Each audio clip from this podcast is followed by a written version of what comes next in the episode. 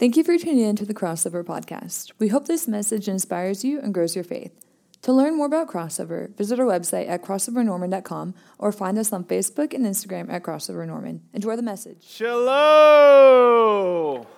How's everyone? Man, come on. Can I get a boomer? That's what I like to hear. Are we excited to be back at Crossover? Come on now. Golly. I was telling some other people, I never thought I would be excited for rain, all right? Because I will take rain over snow any day. My goodness, it just, oof, hurt my heart the last couple weeks. Let's pray. I got to pray, pray into that mess. Let's do that. Father, we come to you right now, and we don't take this lightly. We are entering into your presence. You are here, you are near. Let's be able to just open your word just for a few moments and be able to hear the words that you want to implant into our hearts. Let us be able to take this word, let it be able to take it as truth. Let it be a light for us. Lord, let it, let it guide us, but not just guide us anywhere. Let it be able to guide us closer to you. Lord, still our minds, still our thoughts, still our worries. Let us, just for these moments, not think about anything else other than what can I learn from the Word of God tonight? And we're excited about that. Amen. We ask this in your name. Amen. Man, I am so excited to be back. The staff is excited to be back. We've been praying for this moment. I already feel like it's like the 12th week of school. It feels like we missed like half the semester, all right? Like midterms are just around the corner. You ready? All right?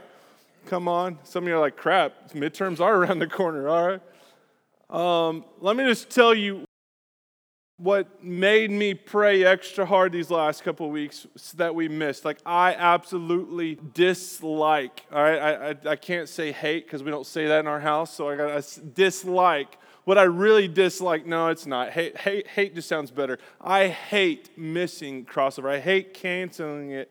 Um, and it's for this reason alone, is because for these last two weeks, I just felt like, man, the devil's making some ground up these past couple weeks. Like I, I just feel like, man, we are limited on our on like how many events that we can have with crossover per semester. And I'm like, man, the devil got two of those. And like, I mean, I just really hit uh, my praying knees hard. And I was like, Jesus, like, man, like, what are we supposed to do? And like, man, he starts just like calming me down. He says, man, listen, there are so many students in crossover who know that like Jesus is still real and like Jesus is more than just a Tuesday night. Do we have some of those in here? Come on now, right? And I tell you, I had this just overwhelming peace in my life when I just started thinking about um, so many of the stories that I've heard just even these past couple months of how many sorority sisters are going and infiltrating the sorority and telling them about Jesus, and how many fraternity brothers are going into their fraternity and telling people about Jesus, and people going in their dorm rooms and in their apartment complexes and telling people about Jesus. And I started just remembering all these stories that we got people in and on this campus that are on fire for Jesus. And if we close down on a Tuesday night, it doesn't matter because Jesus is still real every other day of the week. Amen. And that's what gave me peace. So listen, if we're not here on Tuesday night, that doesn't mean that Jesus isn't still needed on this campus every other day this week. And it just gave me a peace that we got people that care about Jesus. You know what this semester marks? It marks seven years since Crossover's existence. Come on, look at what Jesus has done for seven years. Come on. Seven years ago, my wife and I, we trusted this crazy call from Jesus to um, literally leave everything that we knew and start a ministry with nothing and nobody. I'm telling you, I was scared then. I'm a little scared now because it still seems so surreal of a call. It's a huge call on our life. And like, I just can't imagine all the relationships that we got to build over those seven years and just all the changed lives, and I'm so thankful for it. But I have learned a couple things um, being a college minister at the University of Oklahoma. And I specify University of Oklahoma because I believe that college ministry is different for every campus, all right? And this is what I mean. Some of the things that I learned from um, the University of Oklahoma is simply this. Well, first off, what, I, what I've learned is that OU is consisted of mainly Texas and Tulsa people. All right? Like for some reason, everybody who's from Texas say boomer. Everybody who's from te- uh, Tulsa say sooner. I'm telling you, it's just like crazy how many Texas and Tulsa people actually like make up OU. Man, that, that out of state tuition though, come on, it's real, amen. Hallelujah. The other thing that I've learned being a college minister is that college students are a bunch of procrastinators. Can I get amen on that, right? Like, y'all are going to wait till the last moment, all right? You're going to get it done, but it might be done right on time, all right? Just a bunch of procrastinators, all right? I can't really say much, all right? Third, how you dress at OU. Oh, girls like to wear triple X hoodies, right? Down to their knees longer. Like they want they want them longer, all right? And guys, they want their shorts shorter, all right? And like I remember like my first semester of being here and like I saw a verbal argument between the two of the brothers at crossover and they're like, "Listen, like like the five inch seam is where it needs to be. And the other guy's like, no, four and a quarter, bro. You ain't cool unless it's four and a, I'm like, what? I'm like measuring my boxers. I'm like, my boxers are longer than their shorts. like, I'm like, this is a whole different generation, all right? In my generation, if you, like, you didn't want to show your knee. Like, you wanted your shorts below, you didn't want to get your knees sunburnt, all right? And like, I'm like, I just don't understand it. It's, it's crazy, all right? But let me preach a little bit. I know that there's another desire that I've seen on this campus, and I've seen it with hundreds of college students, is that if you have ever experienced Jesus in a real and emotional way, if you've ever really recognized who Jesus was and what he has done for you, and you've trusted that, and, and you have made him the Lord of your life, right? And you have that, what I have seen from college students on this campus is that there's this deep yearning to have a relationship with Him and grow that relationship with Him. The deep of, of God, His soul calls out to your soul, and like you want to have it, you have a desire to grow in relationship with Him. I've seen it, I've felt it but from so many students that the deep is calling to the deep. Now, listen, some of you, your lives might not look like it. I get it. Some of y'all, your life might not look like what you feel inside. I get it. I know it can be hard in this world, but you have this desire to grow this relationship. Some of y'all have that growing desire every day and you complete it and you grow in Him and it's beautiful. But you know what else I've seen is I've seen that there's this other desire for another relationship. I know many of you, you cannot wait to find the person that you're going to be with the rest of your life. Can I get amen on that? Right? Anybody want to be married up in here? Everybody's like, I burn with passion. I better get married, right? I see it. I know it. I talk. I, I lived it, right? I remember dreaming about the wife that I was going to have. And, th- and man, it, she out, she definitely blew me out of the water. Like my wife out is, I mean, she's way better than me. All right, every youth pastor, college pastor says that, but my wife is better than me, all right? We're on kid number four. My goodness, pray for us. For one month, we're going to have four kids, five and under. Like, what were we thinking, all right? But we all have this desire to want to be with somebody, and we, we want to grow with them, and we want to be able to have this relationship not only with Jesus, but also with them. But listen, this is this is what we all know, but maybe we don't really talk about. We know without a shadow of a doubt that our relationship with Jesus will be deeply impacted by our dating relationship with somebody else. We know it. Some of us, we hide it. Some of us, we don't talk about it. Some of us, we do talk about it. Like we know like how close we are going to be with Jesus can be 100% affected by who we are dating. Like the person that I'm dating right now or the person that I'm going to be dating in the future, they're either going to push me further away from Jesus or they're going to push me closer to Jesus. I know some of you right now, you're starting to get that Holy Spirit conviction and you're starting to feel the tingles and you're starting to get the sweats going on right now because you know without a shadow of a doubt, Jesus has been saying, hey, listen, you don't need to be dating him. Some of you right now, some of you fellas, you know without a shadow of a doubt, God's saying, like, hey, you don't need to be dating her. Like, trust me. Like, I got you. Like, and we keep on shutting our the door on what he is telling us to do and we know that we're called to do it and, and we're just keeping making excuses and excuses and i get it like it would just be easier for us to stay in this relationship with this person and I get it. Maybe y'all are still like, you've been dating for a long time, and, and I understand it. But my question to you is if we, if we are just real, how's your relationship with Jesus been growing these last four months? Or has the relationship that you have been a part of, has it taken the driver's seat in your relationship with Jesus, has taken the back seat? Maybe some of us in here you got that Holy Spirit conviction because you are the wrong person. Now, I say that to call you up, not to call you out, because if if 20 year old Brent was in here in this stadium right now, sitting next to my girlfriend. Now, given I had beautiful, long hair down to my shoulders, I had a six pack. I mean, I was looking fly. I still got the six pack, it's just insulated. All right? I, right now, I promise you, if I was 20 years old and, and this guy was preaching this message to me, I would be feeling the conviction.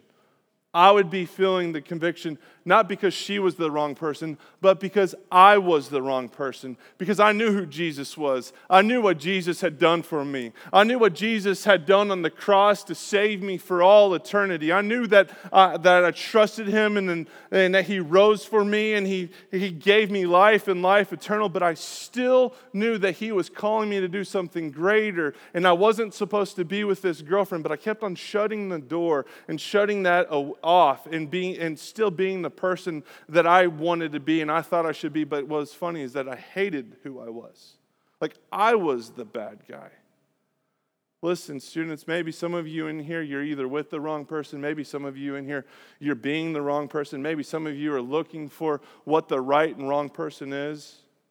Listen, I've listened to many sermons on dating and the subject of dating and um, what I can tell you about dating is simply this is that you can't teach on dating without making it some type of discipleship form in a sermon. Because really, in, in, in dating, dating was never actually really discussed in the Bible. Dating is actually fairly new. It happened about 100, 112 years ago, is when dating even started circulating through this world. But as of today, if we are going to look at this passage and understand what Jesus is calling us to be, I think it'll be impactful because we are talking about real relationships today. Come on, that's, that's, a, that's a great title. Come on, give it to Jesus. He gave it to me.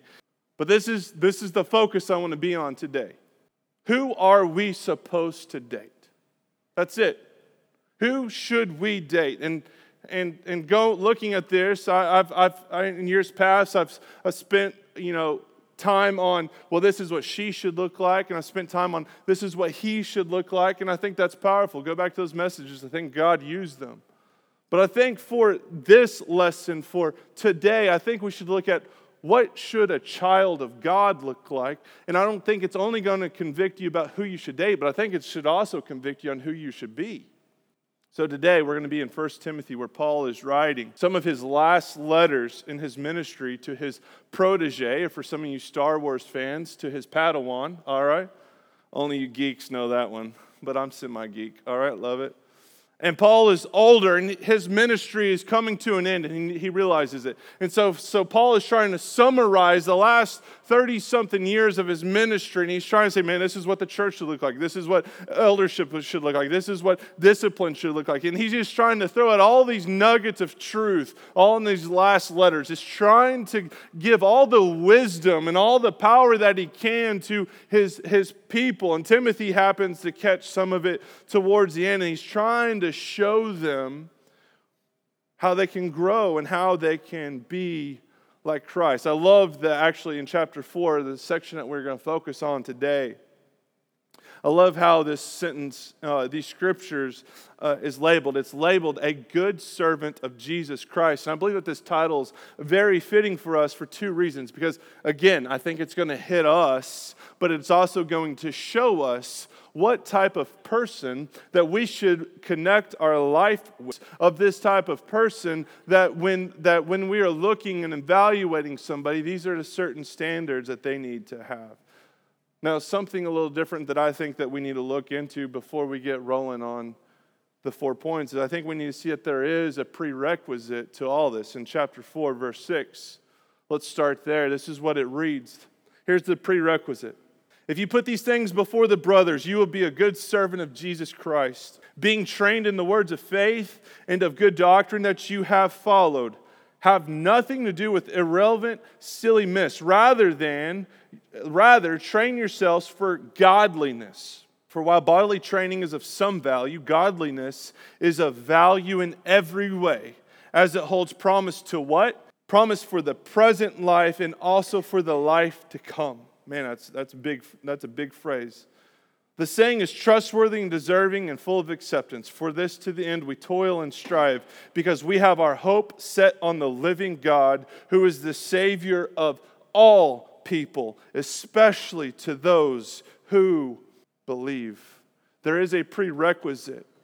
Students, I'm going to set the prerequisite not only for who you should be, but for someone who you are looking for in dating is that they need to have a prerequisite that they need to love Jesus and love Jesus passionately and have a desire to, to read his word. And his word is not only a book to their life, but the word gives them life and they are sold out on Jesus and they are trying everything that they can to grow in godliness, to grow in, in, in love of Jesus, and to be able to proclaim it to the mountaintops. They are a true sold out Christian.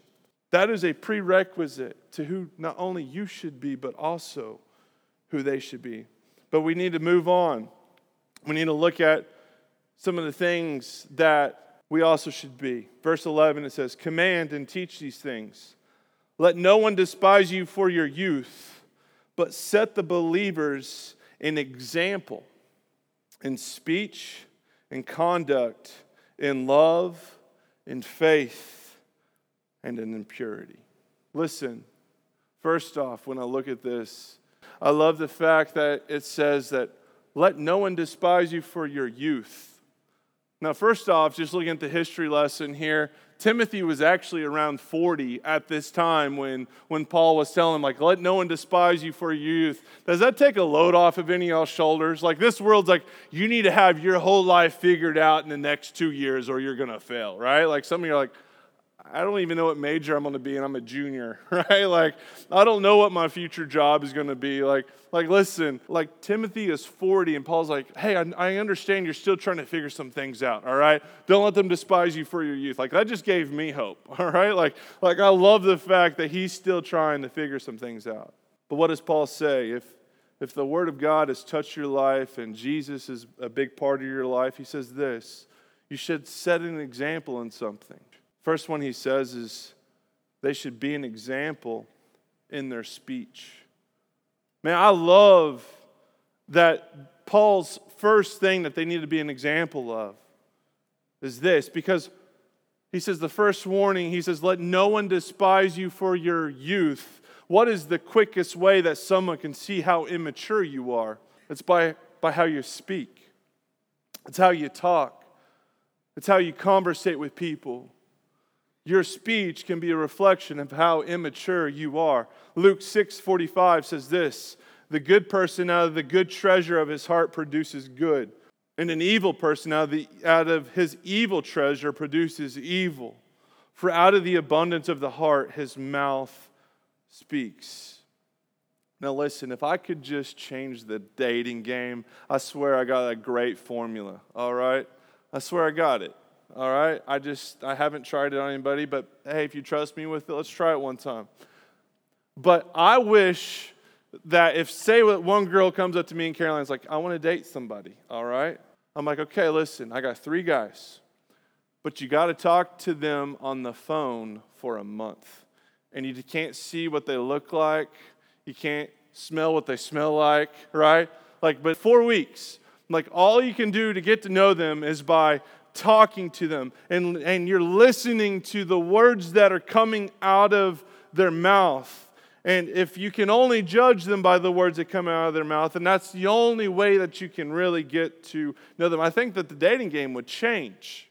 Because most of us, let's be honest, be honest with me. Most of you, when you start wanting to date somebody, it's because of what they look like. Amen? Most of you judge what their athletic ability is. Some of y'all judge, you know, the way that they walk or, you know, maneuver in this world, right? I don't know what it is that y'all look for. Some of y'all are just some crazy people up in here, all right? But this is my push for you. This is what I feel like we are able to look at is judge their maturity in their speech. Because what comes out of their mouth is a reflection of their heart. I think before you connect your life with somebody, you need to be able to ask them some real questions. You need to get them talking. And ask them, like, man, I mean, just ask them simple questions at first. Is how's your week? How's your friends? Tell me about your family. Tell me about who you are. Tell me what's going on in life. And this is what I want you to do. Please, if you could, if you could cover your eyes, if you could not fall for what they look like just at first, but give them a chance to be able to speak to you and you just be able to listen to them with an intent ear, really trying to see who they are at in their heart. And listen, are they someone that is, is negative and everything is, is going downhill, or is it someone that is spiritually mature? Now, some of y'all ask, well, why didn't you say, you know, you said negative. Why didn't you say positive? Because I'm a, everything is good in this world. Not everything is perfect in this world. Like, like I understand that. Like we have to be real with what's going on. But, but there is negative and there is spiritually mature. Now, listen, this is kind of where you have to get creative here. Is when you start talking to this person, is everything negative. Like, like, how's your friends? Well, listen, man, you know, like, I, I got some, I got some all right friends for me to, to find friends. Man, my family, listen, my family's all messed up and, and things are hard and school is hard. And, like, like, you just start listening to them. Like, just start listening to the words that they say. Are they negatively bent towards everything? Are they self centered and everything comes back to them? And, like, you just start seeing who they really are. Or are they spiritually mature? And this is what I mean by that is that when you have this relationship with Jesus, there's always an end hope. There's always a hope for Jesus to fix the situation. Like, man, listen, I got some I got some good friends and then I got some missionary friends, some friends that I'm trying to missionary to, right? I'm trying to show Jesus to. And they have this bend of like, yeah, things can get hard and yeah, we've had our ups and downs, but man, Jesus has blessed me with some of these friends that, man, they're helping me be better. Or Jesus is, you know what, I'm, I'm really focusing on this friend group, and you know what, I haven't really made an impact yet, but I know that I will. I know that Jesus is going to do something. I'm praying that God will open a way for me to be able to be a light in such a dark environment, and I'm praying for that, right? My family, but it hasn't been a good situation. My family's been hard. My upbringing was hard, but I'm so thankful that God took me from where I was to where I am. And they have this bend of always turning everything back to Jesus. And just promoting Jesus and trusting Jesus is going to take them wherever they're going to be. Man, school's hard, but you know what? I'm going to do it the best that I can. I'm going to be able to pray it up, right? And I know that Jesus is going to do something with my life, and I trust that it's going to make me happy, and I, think it's going to give him glory and give him praise and, you know, build up the church. I really do think that God is going to do something amazing. Like it's just this bend towards always taking everything back to Jesus. See, speech reflects the heart. Do they bend everything back to Jesus? Is there a holy aroma over the words that they're saying? Is there just a, is there, is there just an overall maturity of being able to handle themselves in an adult climate? Because listen, students, if they don't, if they don't have that bend towards Jesus, if they only have that bend towards negativity, if they only have that bend towards themselves, listen, if they don't have that, it's, it's either because they don't have a relationship with Jesus and they're all to Jesus and walking with Jesus and talking with Jesus and praying with Jesus. You can't tell me that they're not willing to bend everything back towards Jesus. You can't spend time with Jesus and not want to talk about Jesus. They give us a number two, though. They must be and set an example in their conduct. I love what First Peter says in 115. It says, But as he who called you is holy, you also should be holy in all of your conduct. Proverbs 20:11 says, Even a child makes himself known by his acts, by whether his conduct is pure and upright. My wife and I, we're going to be married for 10 years, February 16th. Give it up to Jesus for that. Come on now right? I've fooled her long enough, amen.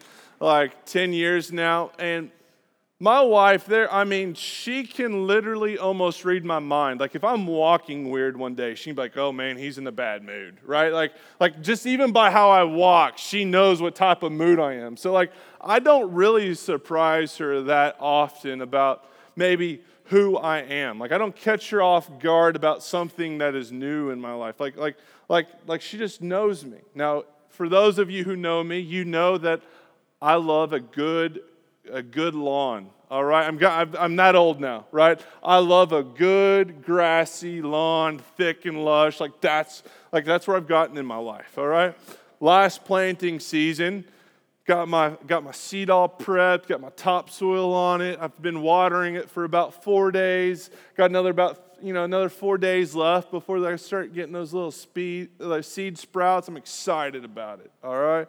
Every morning I get up with my cup of coffee, and yes, I watch my grass grow. All right. That's that's walk out there. I'm excited to see it.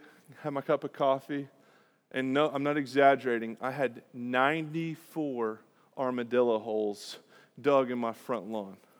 Guys, listen, listen, I didn't cry on my wedding day, but I about cried seeing the 94 holes in my front lawn. Like, seriously, it, it affected me, all right? And my wife looks at me, she goes, You better kill that thing, right? So that night, we're looking on our ring doorbell, trying to scope it out, see if that armadillo comes back. And no lies, about one o'clock in the morning, she's like, Brent, He's out there. Go kill him, right? I jump up out of bed, grab my nine mil, all right? In the middle of Norman, all right? And I'm like walking, I'm like, wait, I can't cap this dude in the middle of Norman. like, the cops are gonna be called on me, all right? So I grab my hatchet, all right? No lie. And I'm sneaking around the back of my truck my neighbor, for some reason, thinks it's a good time to take his trash out. He's taking his trash out at one o'clock in the morning. He sees me sneaking with a hatchet. like, he just turns around, leaves his trash can in the middle of the driveway, and walks in and shuts his garage door. I was like, okay. But then I'm, I'm getting closer to the armadillo, and I think, can I really hatchet this dude? Like, am I all right with brain and like matter coming on my face and like blood everywhere and like like is this even going to make it through the shell? Like i don't even know what's going to like i'm like am i this person? Like a hatchet in one hand and a knife in the other? I'm like am i just like this killer? And then like flips on me. I'm like he's doing nothing wrong. Like he is doing what he's created to do. Like he's just doing armadillo things right? And i'm like poor little guy right? So I grab my trash can, I sneak up on Armadillo, and I scoop him up and put him in trash can. And I drove him five miles out of town, dropped him off a nice little forest area, right? Make sure he has a great life. Come back. My wife looked at me in a way she's never looked at me before. She goes, You wimp. why wouldn't you have killed that giant rat with a shell on it? Like, why do you have mercy on him? Like, he is he tore our yard up for goodness sakes. And I was just like, I just I just couldn't do it, man. I just and she like ripped my man card up that day, right? I felt like an inch tall. Like she's like, I didn't know that I didn't know that side of you, Brent, right? I didn't know who you were. She learned something new about me that day. You want to know what my wife hasn't learned new about me? Before we ever even started dating, my wife interrogated me very hard. She knew how much I loved people. She knew how much I loved Jesus, and she knew how much I wanted people to love Jesus. She knew it, very thing that she never thought she was going to marry a minister, and it was scary for her. But she could see that I was so in love with people and I was so in love with Jesus, and I wanted people to know Jesus. Like she just, she fell in love with me more because she trusted who I was and she saw it, she experienced it, she, she, she tested it a couple times, and she was able to see the truth that is inside of me. And listen, you know what is heart wrecking for Caroline and I, and this has happened more and probably in the last six months than it's happened in a while, is that we get more and more mar- marital counseling sessions with people. They just come and talk to us about their marriages. And, and this is what we have heard more than, more than really know this, is I just really didn't know the person that I was marrying. Like I just didn't really know this about them. And it wasn't like I didn't know that they couldn't kill an armadillo. It was more like, no, I didn't know how jealous that they were going to be about me. I didn't know how controlling they were going to be. I just didn't know how insecure they were with literally everything. And they couldn't go and make friends and, and go try new places. They couldn't even go to church because of everything that was going on with them. They would rather be alone than, than be with anybody else. I didn't realize how mean they would be to me or mean, how, or mean to others. I didn't realize how much that they didn't believe in the Bible. I didn't realize that, that they didn't have a real relationship with Jesus. I didn't realize how nasty they would get when things would get a little tough. Just over and over, like I just didn't know who they are. And here's where this is coming from. You ready for this, students? Is that so many of us, we attach our lives to people before we actually know the person. Am I right? Like, like we start dating someone and then we try to get to know them more. We try to get to know who they really are. Like, like it just sounds crazy. Like I'm going to attach my life with somebody, tell, every, tell the world I'm their boyfriend or their girlfriend, and I really don't even know who they are. I don't know how they will treat me when they get mad. I don't know how they handle stress. I don't know what their, their, their life looks like with Jesus or how they read the Bible or interpret the Bible or how they apply the Bible to their life. I have no idea how they're going to love people. Jonathan Pokluda said it this way in one of his sermons Past performance shows future performance. You know, some of us, we do more history research, do more research on the car that we're going to buy and drive for three years than someone that we're going to date and maybe spend the rest of our lives with. Some of y'all are like, no, I don't, I don't want that car. Man, I had an engine rebuild. I don't want that car. We're going to dismiss it. But, but we're going to attach our lives with somebody who doesn't love Jesus and who isn't in all of Jesus and who doesn't praise and worship Jesus. And we might, we might attach our lives to them. Some of us, we might not like the interior of a car and we're going to deny it. But you know what? We might attach ourselves with somebody who who has been in, in and out of relationships for the last five years and hasn't been in a relationship out of relationship more than like a couple weeks, maybe a month, and it's just time and time again. If their past performance and how they treat others and how they act and how they think isn't looking good, then it's probably not going to be good in your future. What if we did some examination?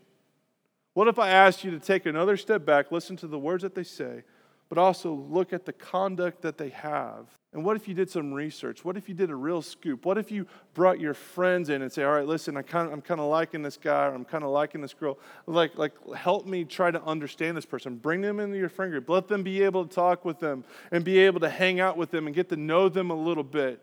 And you'll be surprised how some of your friends are like, "Listen, I've prayed about this, and like, like that dude, yes, he's looking good in the Lululemon five-inch shorts. All right, but I know in my spirit he's going to play you." I just know it. I can feel it. Let's pray about it. And I'm telling you, I've seen a lot of girlfriends save a lot of girlfriends from some controlling guys. And, and guys, what if you had some guys around you that's like, listen, man, she's great, she's fun, but, but I actually know a friend that knew her. And man, she actually had like three or four boyfriends over the last three years. And let me tell you, like, like it just didn't end up well for them. Like you brought other people in on the, circum, on the circumstances that you're having, on this potential relationship and y'all examined her conduct or his conduct and you got to understand who they were. Now, I know some of you right now, I know some of you right now might have struck a chord with feeling horrible about your past. And I think that some of you, you might have some real shame about your past. This is just a little side note. And, and you think, why in the world would some godly guy who knows my history, why would he ever look at me in his future? Or why would some godly girl ever take me if, if I have this horrible past and I have a horrible past? Why would she ever take me if she's this good, godly girl? Now, listen to me, students. I've heard this and I, it's just, I love how one of the pastors took it. He says, track records can be wiped clean if their repentance is as good as their rebellion. We're going to talk a little bit more about this, but essentially, what this means is is that if your conduct is still acting the way that you were in your rebellion, and you might still feel a little sorry for it but you're still acting the same way that you that you are sorry for that you're ashamed of then listen you're not really in repentance but, students, listen, I have seen this happen thousands of times. If someone understands who they were before and that they needed to live for Christ and they gave everything to Christ and asked for repentance and, and they started living for Christ and breathing in Christ and letting Christ breathe through them and letting His Word control them and apply for them, listen, I have seen so much restoration. I have seen so many people just transform their lives. I have seen so many godly people people go for godly people that have a rough past. And I'm telling you, God can use it. God can use you. You are a child of the King. He can, he can make you whole. He can make you new. He can, he, when you ask for repentance, He makes, uh, He forgets it as far as the east is from the west. So listen, let your repentance be greater than your rebellion. Which carries me over to the fourth item. It says this We should be an example in love, but I also want to connect these two, not only in love, but also in faith. I'm grouping these together because I feel like it fits well together. Because being an example in love and faith comes down to the same question how much does the gospel impact their life? Y'all heard me say last week on our Instagram video that, that how well we love God is shown in how well we love others? How well do we love others? How well does this person love others? Is their, is their life marked by the gospel? Like, do they have a drawing to always want to be in the presence of Jesus? Do they feel responsible for not only uh, growing in that love, but do they also see the responsibility of sharing that love? Do they have a gentleness about them that in every circumstance they try to be gentle and be polite and be, uh, uh be on fire for Jesus and always leave the aroma of Jesus in every situation that they have? Now, students, I can't say this any more clear. We are all called. So you ready for the disciples of Jesus Christ? And being a disciple of Jesus Christ, you ready for this? Is sharing the love of Jesus Christ. We have the antidote to depression, we have the antidote to anxiety, we have the antidote to sin and shame, we have the antidote to hell. And that antidote is Jesus. And if someone is sick and dying or stuck, We have the power of Jesus to go and spread the love of Jesus to everyone that we know. That is how we are showing our faith, and that is how we are showing our love. Is that we go and we share our faith and our love that Jesus loves them so much that he came and died for them and gave them life and gave it to them abundantly. Not only does this person that you are looking at, are they sharing their faith, but also I think it should be, how am I sharing my faith? Don't date someone who is not sharing their faith and love. And don't be someone who's not sharing their faith and love. Be an example in love and faith. The greatest way to show your love and your faith is to tell people about Jesus. And last example is this He says, Be an example in purity. What is earthly in you? Sexual immorality, impurity, passion, evil desire, and covetousness, which is uh, idolatry. Like, like why is this purity thing? Why is this such a big deal? Why does the Bible talk about we Christians, we need to fight for our purity? It's simply this purity is positioning your love of God in front of our desires for anything else. When you're fighting for your purity, you're positioning your love for God in front of your desires for anything else. And wherever you're at, you walk with Jesus. For some of you, you can start that today. You can maybe some of you started that 10 years ago. You fight for your purity. And when, when, when you're finding someone that you might want to date, maybe you need to ask them some questions. Ask them, like, how are you fighting for your purity right now? And trust me, they might be honest. Maybe some of them are saying, listen, like, I just don't ever lay in the same bed as somebody else. Like, like me and you, if we ever dated, like we ain't gonna lay in the same bed together because that's just the positions are just too comfortable, right? Maybe some of them like, listen, like, like I'm not gonna kiss, I'm just gonna peck. All right, peck for Jesus. All right. Maybe some of them like, listen, kissing is a slippery slope. We're just gonna do nosies. All right. No, that's, that, that'd be a little weird to see. but maybe some of them for reals are like, listen, like I don't trust myself with my, my, my, cell phone and I leave it in the kitchen when I go to bed at night. Or I've put covenant eyes on every device I have, and my mama gets the web report every single week, and my mama checks it. Maybe some of y'all are like, listen, like I just can't ever be alone with another person in a private room. Like I just, like we're, we're going to have to be in public places if you want to be. Students who have thought about the parameters of their purity that they've thought about it and they protect it in every way that they can. And girls, find someone who's done some soul searching and knows what his weaknesses and strengths are with this subject. And guys, find a girl that is honest about how much she has grown and, and, and how much she really wants to have a, a real and a pure relationship with who's ever next. But as we close up here, I was wondering, like, like why does Paul throw this? This last punch of purity into everything that he is saying. Like, like I, I just like, why did he throw this into the mix? And I just thought about it. And the more that I thought about it, I realized like the people back then aren't much different than the people now. Like they were still struggling with purity the same way that many of us are struggling with purity, but we just have more resources to be uh, impure now. Like, I think that Paul knew that many of these people's greatest struggles were having to do with something of impurity. Now, my question to you is what is your greatest struggle? What is your greatest shame? What is the greatest thing that you've had to overcome? What are the struggles that you're having in your life right now? Does it have to do with your purity? Can we say that we're much different? I don't think many of us can.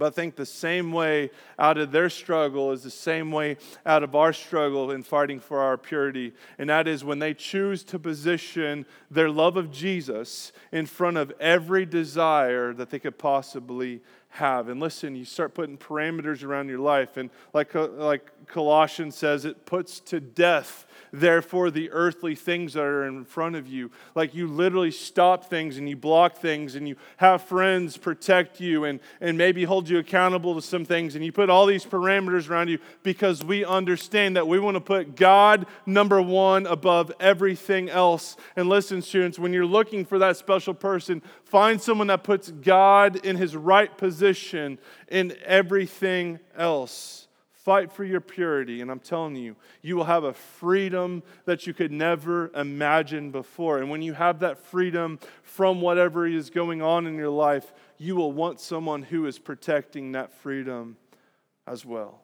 So, students, as I close up here, I, I don't know where you're at in this dating world, but I know that most of you, if not all of you, want this growing desire to grow in Jesus and to love Jesus and to be like more like Jesus and seek his face more. And the people that we allow in our life to date, the, the, the people that we connect our life with, they can either push you closer to Jesus or they can pull you farther away from Jesus. Listen, if you need a standard on who to date, but also flip it and be a standard of who you need to be, here's the things. They need to set an example in their speech, they need to have an example in their conduct, in their love, in their faith, and their purity. And I tell you, it'll be worth it in the end.